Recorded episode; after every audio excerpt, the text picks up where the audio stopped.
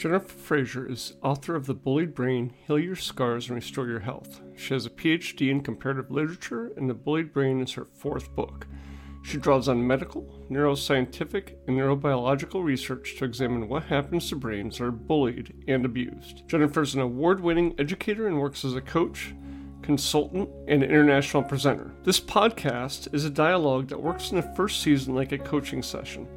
Eric shares his childhood experiences of being abused, and Jennifer discusses the implications for brain and for recovery. Our goal is to use Eric's childhood abuse like a case study as most people don't learn about their brains or about how abuse impacts their brains. The research is clear that the brain is innately wired to repair and recover when we know the harm done and the evidence based practices to heal.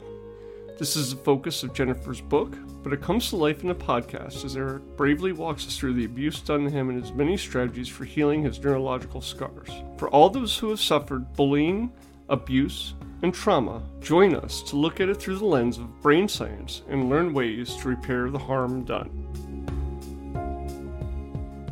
So before I hit record, you had you had mentioned that some of the changes I've been seeing with my son and, and just in general are because of the maturing brain, the age 24, like magic switch goes off with the prefrontal cortex or what have you.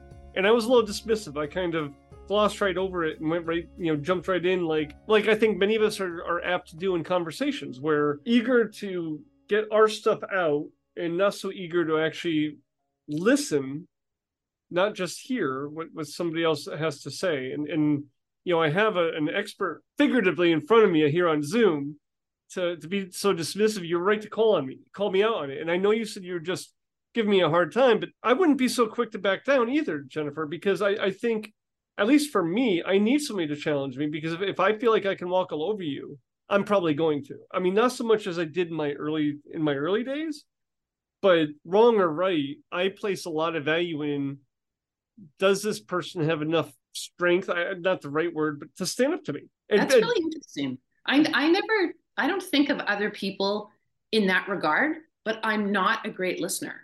I get all excited about what i want to talk about and and i don't necessarily listen closely to what the other person's saying. And i think especially when we're talking about our own children yes. we have a tendency to do that because we know them so well and we've heard so many different opinions and judgments and diagnoses and and we've had to battle for them and to and we know them inside out from the day they were born until now. So that's one of the guaranteed areas where you can't hear someone going oh maybe it's this or i bet it's that because you've heard it too many times.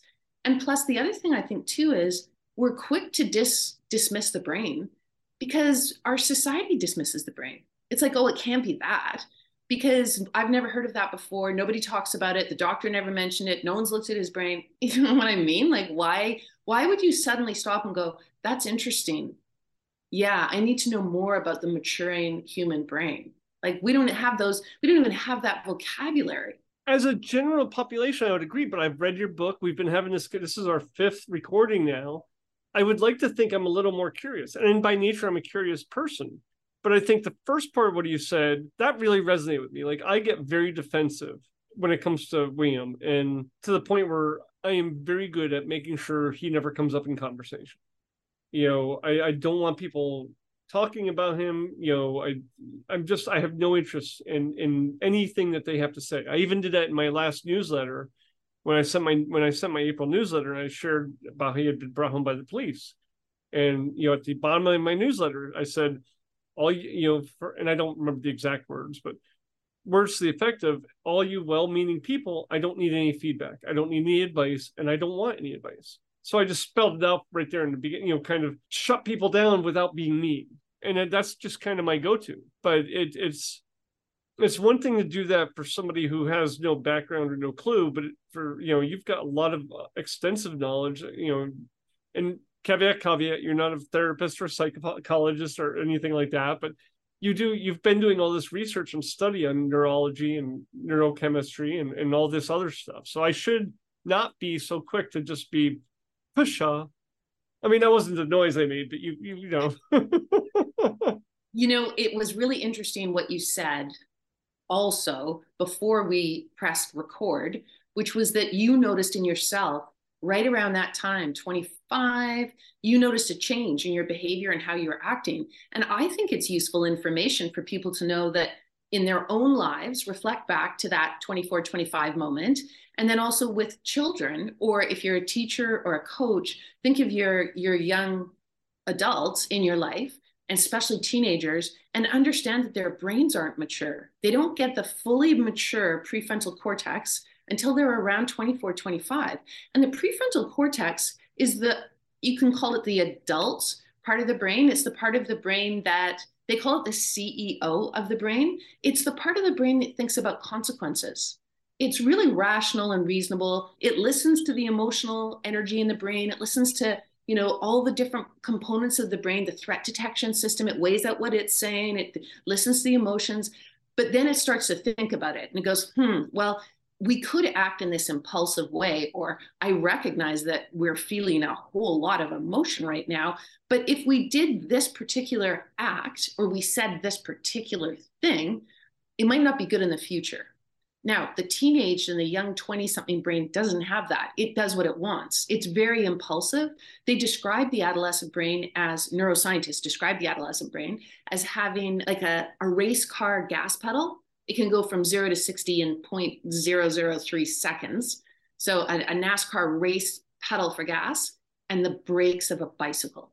So it doesn't, the, it's the CEO of the brain, it's the prefrontal cortex that puts on the brakes and goes, just a second here, let's think about this. And, and that fits, right? Because I've shared with you some of my violent tendencies when I was younger, and they carried over to my first boat. You know, through through A school into my first boat. I didn't have any incidents in A school that I remember, but on, on when I in C school, A school and C school are just Navy terminology for introduction to your your job and then advanced training for your job.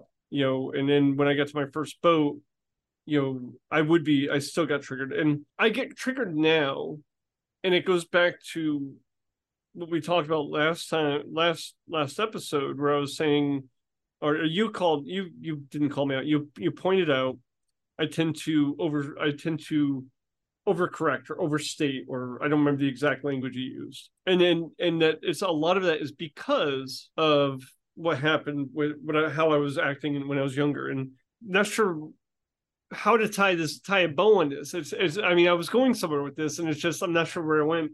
Like for me, and we we've talked ad nauseum about you know my mom my my parents in the the childhood you know, and I'm I, I don't need to go any deeper into that. I think I think listeners have an idea, a fair idea. It was probably not the best environment for conducive to a healthy, you know, childhood. But that that anger, that quick to fire off, and that's never gone away. I still have I can still get fired up very quickly. The difference is the intensity level. So I used to go from zero to white hot rage in you know zero just I mean, you could literally flip a switch. I couldn't tell you why all the time. There have been a couple instances where I attacked somebody and I'm like, what the was that all about? And it was probably something stupid. You know, I mean, it's always something stupid, but you're saying no. Why? I'm saying no. Okay, I have to tell you a few brain things that I've learned about that are highly relevant to this. So, first of all, we are trained to think that something out in the environment triggers our reaction. And that's neuroscientists now know that that's not true. What actually happens is our brain gets wired by how we're raised and the culture that we're in, schools, sports, but really the family in many, many ways, formative years. Our brain gets wired to predict reality. So when you your brain has already figured out that the person is a threat before you attack them. So for you it feels like zero to white hot, but your brain's always a step ahead of you. Now, what's really interesting is the brain has a mechanism for correction. It's extremely good at correcting an incorrect prediction. So, the classic example, I'm sure we've talked about it before. You and I are walking down a path. You come from an extremely violent household where anything and everything is used to hit you as a kid. And I came from a household where that didn't happen. My parents never struck me. Okay. So we're walking down a path together and we see a snake both of us, by the time we consciously say to ourselves, there's a snake on the path, we're going to have to do something about this, we're in danger, our brain already saw the snake. It's got that data and it's making decisions about what to do that are unconscious. So it's preparing to fight it. It's going to fight the snake, kill it, or it's going to run away as fast as it can, or it's going to just freeze like a rabbit and hope that the snake doesn't see it. That's its options. That's a sympathetic stress response, and it's on fire. And so all of a sudden, I correct. My brain corrects and says, hey, that's not a snake it's a stick. Your brain is too traumatized. It's been hit by too many things, including, say, sticks. It can't correct. So it just goes into fight. The other thing is you're you're quick to blame yourself. So you say, oh, you know, why do I fight something stupid?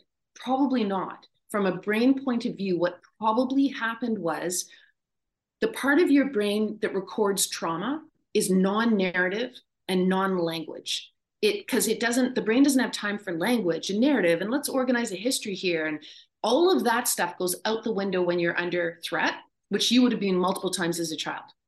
So you don't remember your childhood probably or the traumatizing moments in your childhood in in any form other than fragment. And fragmented forms are in the central part of the brain if you can call it, the brain works always as a huge network, but we talk about parts of the brain just for the sake of layman being able to talk about it. So just with that caveat out of, out of place. So chances are what happened is some kind of sensual data. It can be a smell. You know, think of guys coming back with PTSD. A bright light will push them into the PTSD. It's not something stupid. It's not their fault. They get they the brain is predicting danger. A big loud sound, the brain predicts that's a bomb oh no it wasn't. It was a car firing or a truck. But the brain it remembers these fragments to keep you alive but it's not attached to language it's not attached to narrative and history and it it can come up when you're least expecting it. Yeah and that that fragmented piece i think we proved that on the first or second second episode when you asked me to talk about and i gave you the memories as best i could but it was it was really like picking a puzzle piece out of the box and trying to put a puzzle together you know? There was no there was no real rhyme or reason to it and even since then, uh, if looking back, I'm like, I still can't create like a a motion picture, if you will. Not that I necessarily want to, but no, that thank you. I just but again, there's that overcompensation, right? Like I don't like who I was. I don't like who I was back then. Part of the problem that I have with myself back then was how much I lied. It was like easier to tell a lie than it was to tell the truth. And it was I don't know if you've lied, but when you when the way it felt to me is it got to a point where like I didn't even know myself anymore. Like who am I? Because I'm just I'm I'm just trying to create all these narratives to just be left alone. I mean, it wasn't even like I was trying to fit in. I just wanted to be left alone in in high school anyway. And then in Navy, I wanted to fit in and, and try. I, I tried to find my place, you know, and didn't really know how and, until I started getting really good at my job you know, and then I then I, I had something else to fall back on. But you know, again, when we look at the age, I was 17 when I enlisted. Eight, three days after I turned 18, I was in boot camp. I was in school from the ages of 18 to either boot camp or school, 18 to 20, 19 and a half, 20. I was probably in school for the Navy. Even then, I didn't do really well there because I didn't take it that seriously. I didn't take anything that seriously at that age. It was just like, yeah, whatever. And then, you know, the impulse control, when I was in A school in San Diego, I was a loan shark. I wasn't breaking people's kneecaps, but I would lend you a hundred dollars this payday for $150 next payday. And we didn't have to get violent because there was three or four of us that would would do that. And but if if anybody stiffed one of us, they weren't getting money from any of us. Mm-hmm so it was it was kind of understood. We, none of us had resort to violence and or anything like that. But I was making a good side business. Not that caveat caveat. I don't encourage anybody to do this, but it, I mean it, it shows lack of impulse control, right? Because the me now is like, what the hell were you thinking? I mean, one, it's illegal. Two, you're in the Navy on a military base doing this. I, how many different things did I break there? And three, these are supposed to be fellow service members. You know, are you really honoring that unspoken code of serving together. I mean, I, this is all reasoned, Eric. 40, 47 going to be 48 this year, right? 49 this year, 48 going to be 49. Looking back on what 18, 19 year old Eric did. right? 18, what 18 year old Eric did. And, but it's that impulse control, right? I mean, I didn't drink until I joined the Navy and got to San Diego and drinking age was 18. So I was kind of a rule follower. I didn't really want to break, but if you're going to let me drink, I'm going to drink. Didn't really have any friends to hang out with per se because I didn't know how to make friends.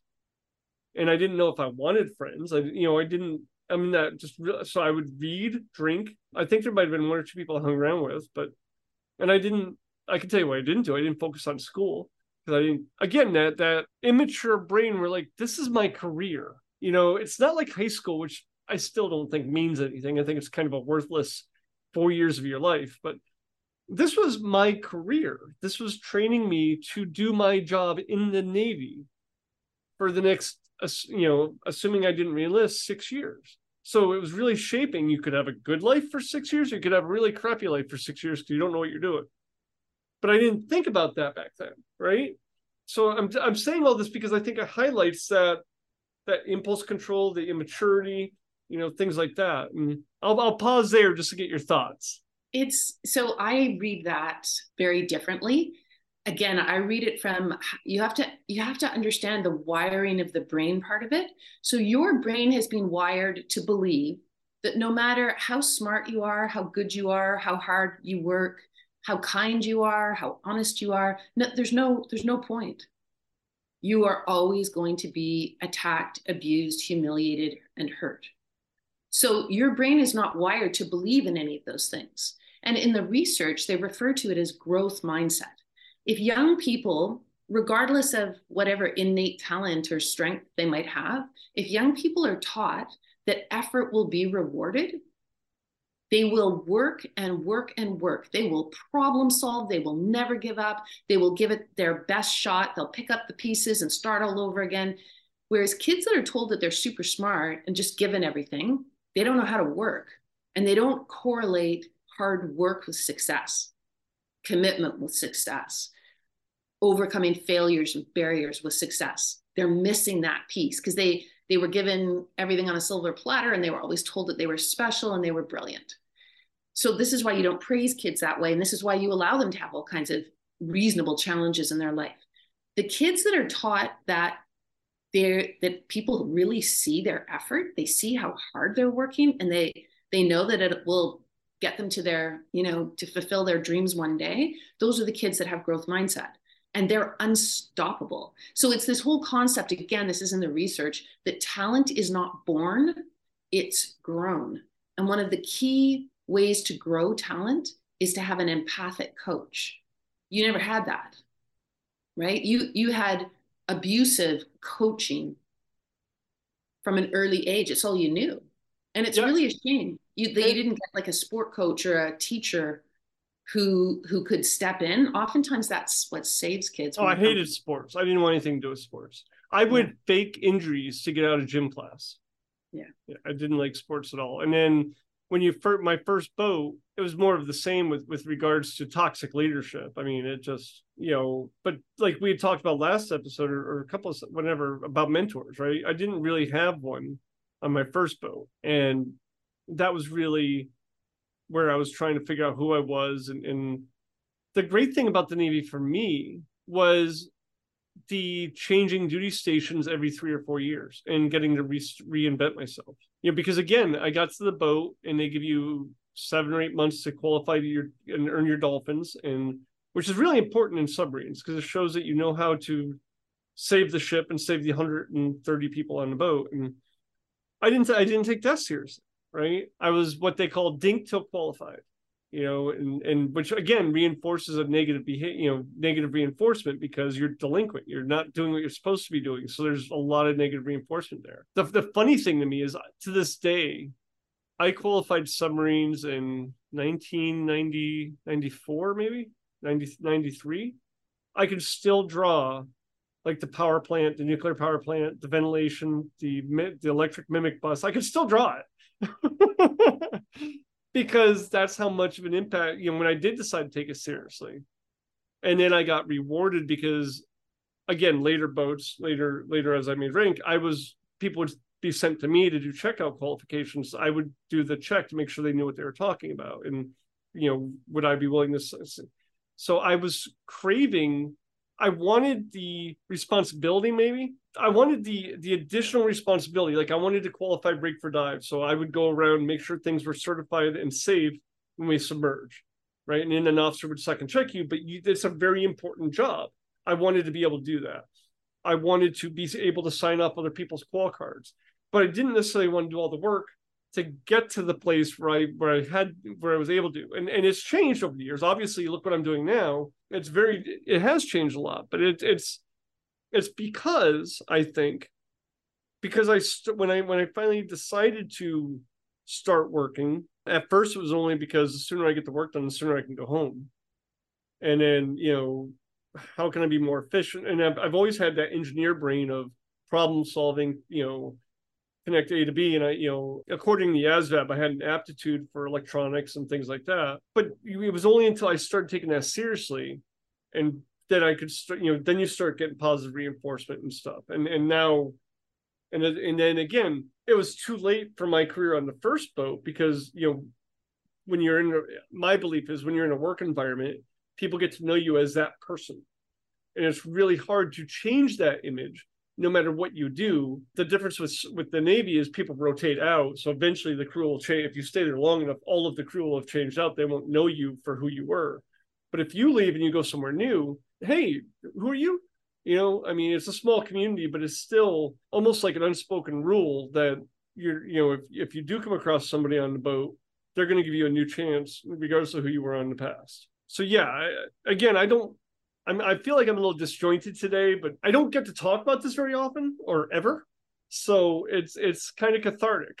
Well, I mean, the disjointed piece goes back to you're trying to construct a history because you your history abilities, your narrative, your the movie of yourself in your mind kind of got taken away from you, got derailed when you were young. So you've had to learn by yourself how to create that. And so every time you do something like this where you talk about it, you're reinforcing your own history to yourself. And it's nice to it's nice to have someone hear it and be able to reflect back. So I mean it it makes a lot of sense that it it is cathartic, right? It feels it feels good to start to put kind of pattern and structure and reflection. Like what you're doing that's the healthiest thing in the world is the gift of the human brain is that you're able to think about your thoughts. You're able to think about yourself it's like metacognition, right? You're looking back and going, when I acted this way, I don't know, it's not who I am now. I never would do that. I've, I've got a lot of ethical issues and even compassion issues where, you know, I was supposed to be connecting with my team and I actually was manipulating. I wasn't, I wasn't showing that I cared about them. Now, think about that though. Like, how would you even, like you said yourself at one point, how would you even know how to do that? You didn't know how to make friends. You didn't know how to care for other people. You didn't know how to show compassion. You didn't know how to show ethics or understand what's good, what's bad. It was all totally scrambled for you by being in a highly abusive parenting situation. All that learning you didn't learn. So you had to learn it by yourself. That's why. I, I mean, I want to clarify. I did have friends in high school and I had people and friends in the Navy. It wasn't like I was, you know, totally isolated forever. I wasn't I don't think I was the best type of friend. Does that make sense? Of course. Yeah. You were just learning, right? You can't you can't be the best at something if you're just learning. And you know, another thing about the brain is that people forget. The brain learns, unfortunately for all of us, the brain learns by making mistakes. And if you don't put yourself out there and you don't try to learn how to make friends on your own because you have really no idea, you have no natural attachment, which is the key thing that you're supposed to get from your parents you don't even have that. So you you know you're starting behind the eight ball. It's going to be hard for you. But I mean, it's you have total growth mindset though. It's really interesting that you that's like one of your, you know, if we go back to who's the real Eric, separate from the abuse, you know, there's the bicycle riding, there's the library, and now we can add your natural curious, like super curious, photographic memory, intellectually like curious, and and psychologically curious and you have growth mindset or you wouldn't you wouldn't be doing this you wouldn't put in any energy and time you'd just watch tv or something this is hard work This is mentally hard work. Yes. And when I get done with these calls, it's exhausting. I know. I know. I, it totally is.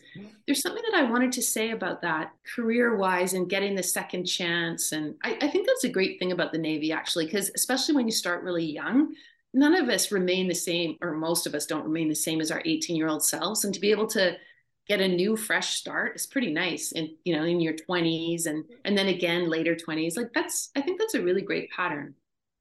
Yeah and i i wish i'd done more. I wish i'd grown up. I wish i'd i wish i was who i am now back then. Because I, I look at all the things i i miss. So i'm pausing because i'm trying to think how to frame this right? So my curiosity manifested itself at work but not with interpersonal relationships. When I got to my second boat, I qualified just about every single watch station you could qualify on a submarine in the forward compartment. So I was standing sonar watches. I, I, my my job was interior communications electrician, electronics technician, which meant I was responsible for monitoring atmospheres, maintaining navigation equipment, things like that. But I would I qualified on to be a basic sonar operator. So I was sitting on what they call the stacks, listening to passive sonar, identifying, you know, trawlers or or whatever based on, you know, screw count, things like that. You know, all by sound, right? So I went through that qualification. I qualified as the auxiliary of the watch, which is machinist mate, which is a mechanical one, where they're, you know, you're doing it, it's like the mechanical version of what i was doing for electricity. I'm trying to simplify it for for you know people who have never been in the navy or whatever. And that's nobody you typically people who are not assigned to those roles don't typically qualify those but i was bored. I wanted to learn more. I was curious. But once i mastered it i was like okay yeah. You know i did i mean that's and that's still the same today. Like once i've and and I don't master's too strong a word. Once I've learned it and it no longer interests me, I'm I'm ready to move on to the next thing. And again, the Navy is really good for that because it, it it took me time to qualify all those watch stations. It wasn't like I just flipped a switch and qualified. You know, it took me three. The th- I was there for three or four years. I qualified chief of the watch, which is it's a really intense duties. It's a really intense watch station you are pretty much in charge of everything for maintaining the boat. You're underwater. So if you can think of a submarine moving through the water, you you have to maintain neutral buoyancy. So you're not going up and you're not going down. The way you do that is by moving water around in different tanks, pumping it in, pumping it out. But if you're if you're bringing on water because let's say you're making potable water for us to drink, well you have to take water out to compensate for that, right? If you're getting rid of sanitaries, if you're getting rid of wastewater, well, now you have to compensate for that. If you're getting rid of trash, well, you know, to flush the trash out, it takes, you know, several thousands of gallons of water. Well, you have to maintain, you know, find a way to do that. If you're at periscope depth and you have to maintain yourself so you don't broach. And all that's done by the, the diving officer of the watch who tells the chief of the watch how much water to move and when. And so the chief, and then the chief of the watch is also monitoring all kinds of other gauges. So you've got, you know, you've got a lot going on potentially. You know, and that was that. So chief of the watch and diving officer of the watch are like the epitome of enlisted qualifications. You know, and I I qualified chief of the watch. I never qualified dive. And and I, you know, but so all my curiosity went towards that. But toward but with regards to forming meaningful relationships, I had very surface relationships with people. I would I would shoot the breeze and you know have have conversations. But to this day i'm on a couple i'm on a couple facebook groups for the boats i've been on and i don't i don't i don't have the right words because i was going to say i don't understand but i think academically i understand. I don't feel the same way so many people do about oh i i miss the you know i miss the animal boat is what what they is is the slang for the the submarine i was on the first submarine i was on I was on the Albuquerque. It's not like it's a, a state secret. It's just I was on the Albuquerque, the Annapolis. I commissioned in Virginia, and then I left and went to Theodore Roosevelt, which is an aircraft carrier. But I don't have that same draw. I don't identify that way, right? But yet, and this has been proven, I can still pick up the phone and talk to somebody I haven't talked to in six years I served with, and it's like no no time's gone by. but I'm that way with other people too. It's not a military thing. It's just for me, if you haven't done anything for me to write you out of my life, why would I write you out of my life?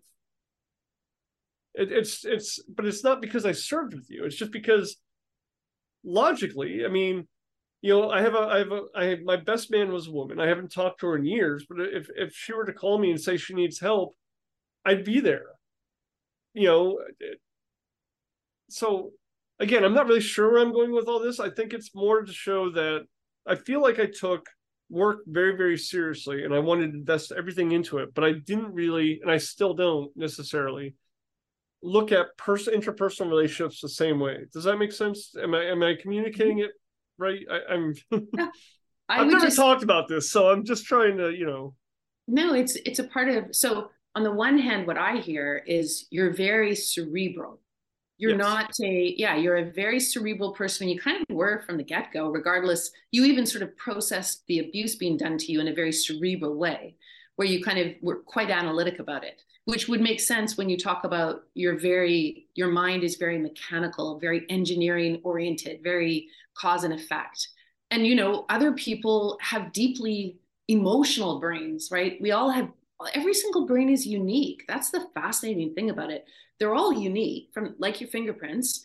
And then on top of that, we all get scripted or wired in different ways by our experiences, but then also by what we practice.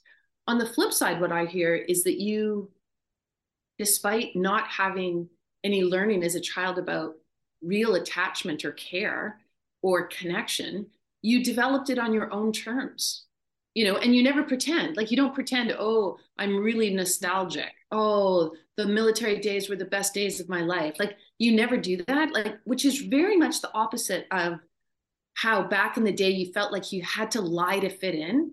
You had to lie to protect yourself. You had to lie to you know get out of pe at the same time as be alone and read a book. Like everything had to be a lie. Whereas you don't feel that anymore. You, you can kind of it's like a confidence to speak your truth and just be who you are. And there's that is such a relief.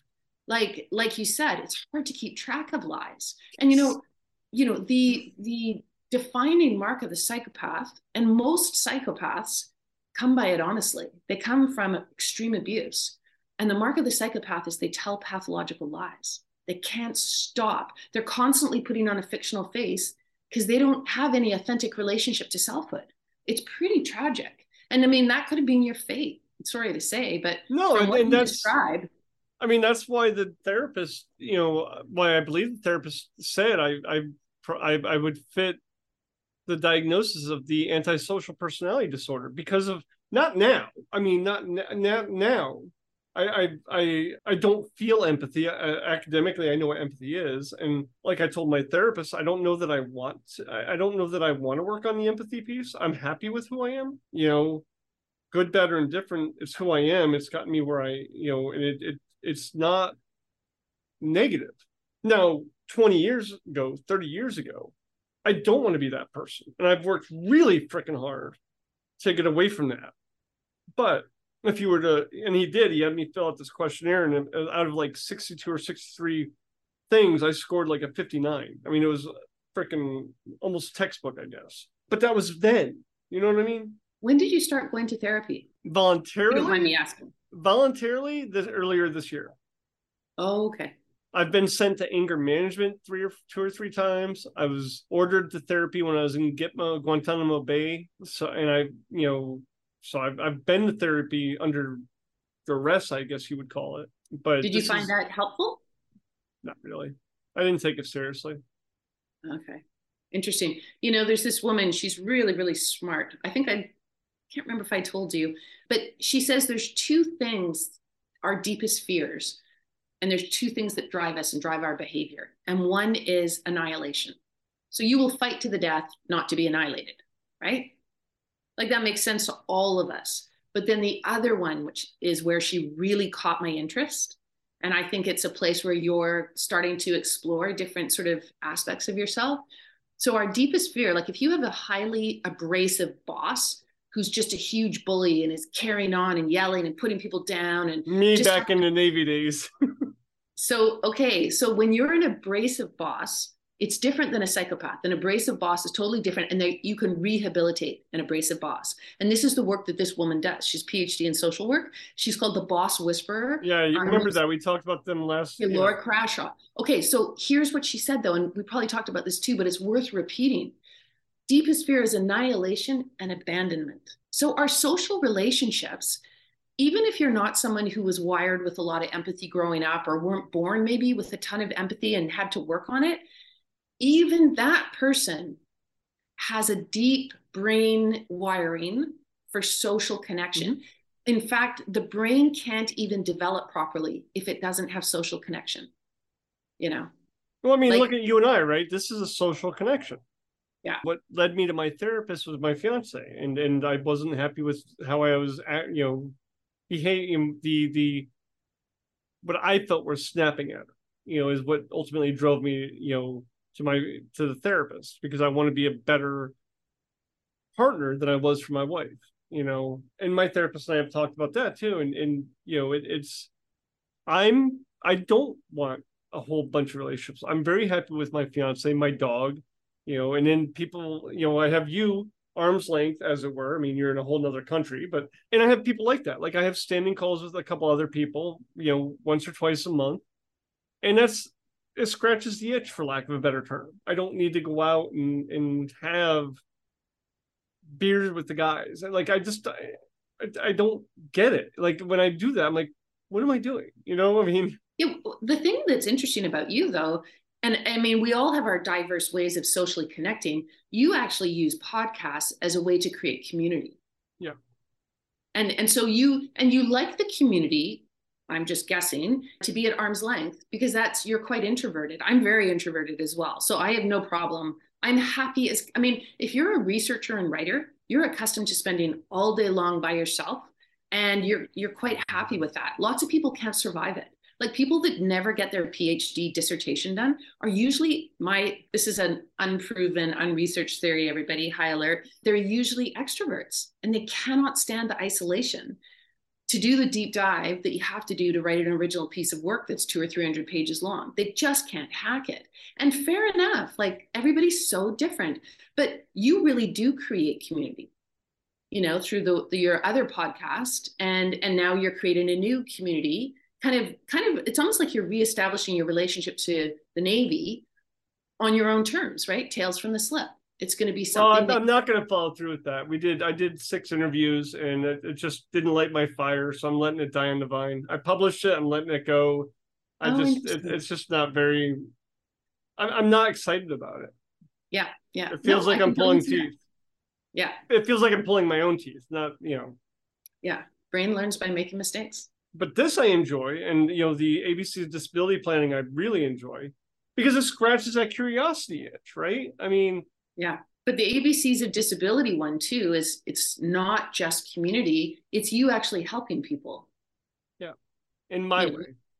Yeah. Well, you can only do it in your way because you can't you can't like as soon as you start to try and do it in someone else's way, it's usually doesn't work.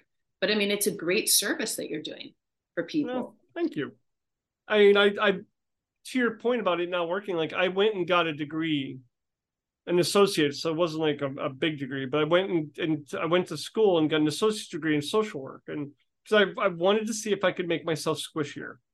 I can't. In fact, one of my professors, one of my professors, I don't remember what course it was, something with counseling or something.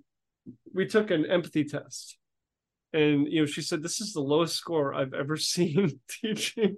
At the same time as what a breakthrough that you told the truth you got to flip it, right? Like you authentically had the courage to say, you know what? This is how I'm constructed. Now, I am, and this is maybe why we have good conversations.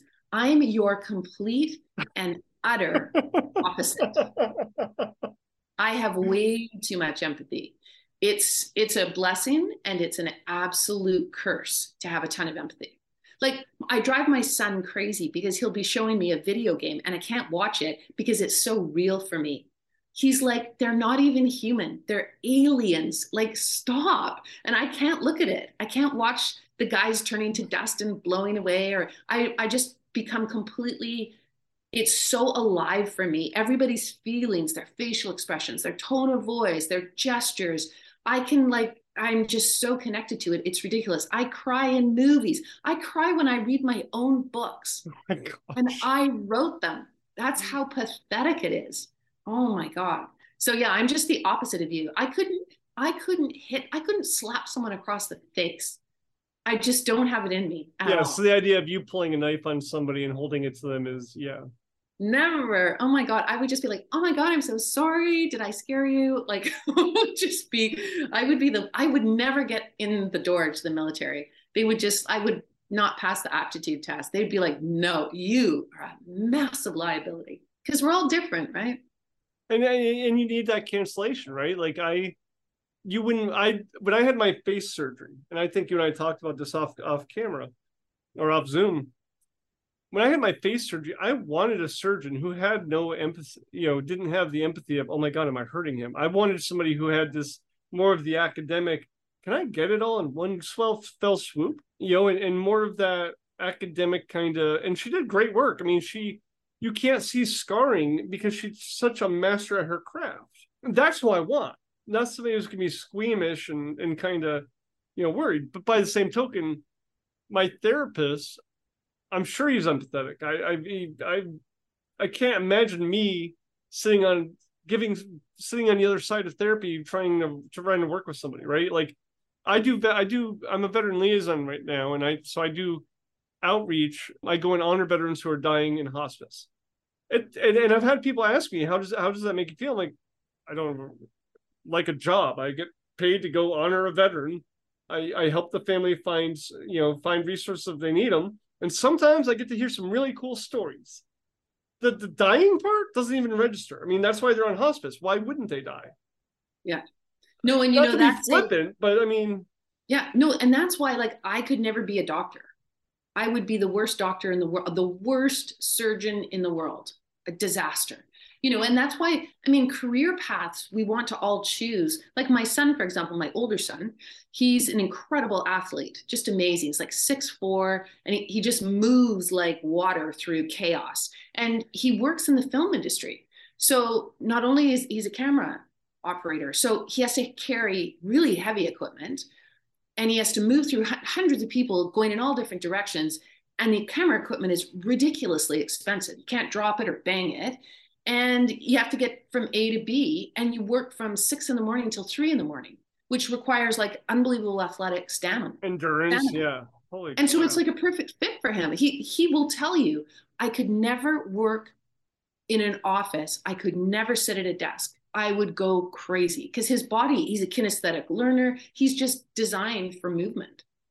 And that's where to tie it back to the listeners, it's okay to be who you are. Just be honest about it and and more importantly don't project your stuff on your kid so true and and you know looking at the time i don't think we need to get into another topic but no that's a great place to end is just i mean it's hard it's hard especially with social media and our kids are pulled in so many different directions and if we can just keep telling them look you got to tap into your own authentic self that's going to guide you it's going to tell you what makes you curious it's going to tell you what bores you it's going to tell you what people you want to connect with and and the type of people you like to be around. Like just keep listening and you know, we'll yeah, support. And be okay, and, and I would say be okay with being alone rather than surrounding yourself or even even accepting people in your circle that you're not 100% with because eventually you know if, if that's who you're around that's what you're going to get used to and then you'll start finding more of that yeah. I, I would rather see somebody be alone